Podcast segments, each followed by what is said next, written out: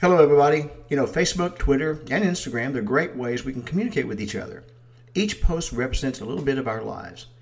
I use social media to post inspirational thoughts or something funny. My posts are showing the world a bit of who I am.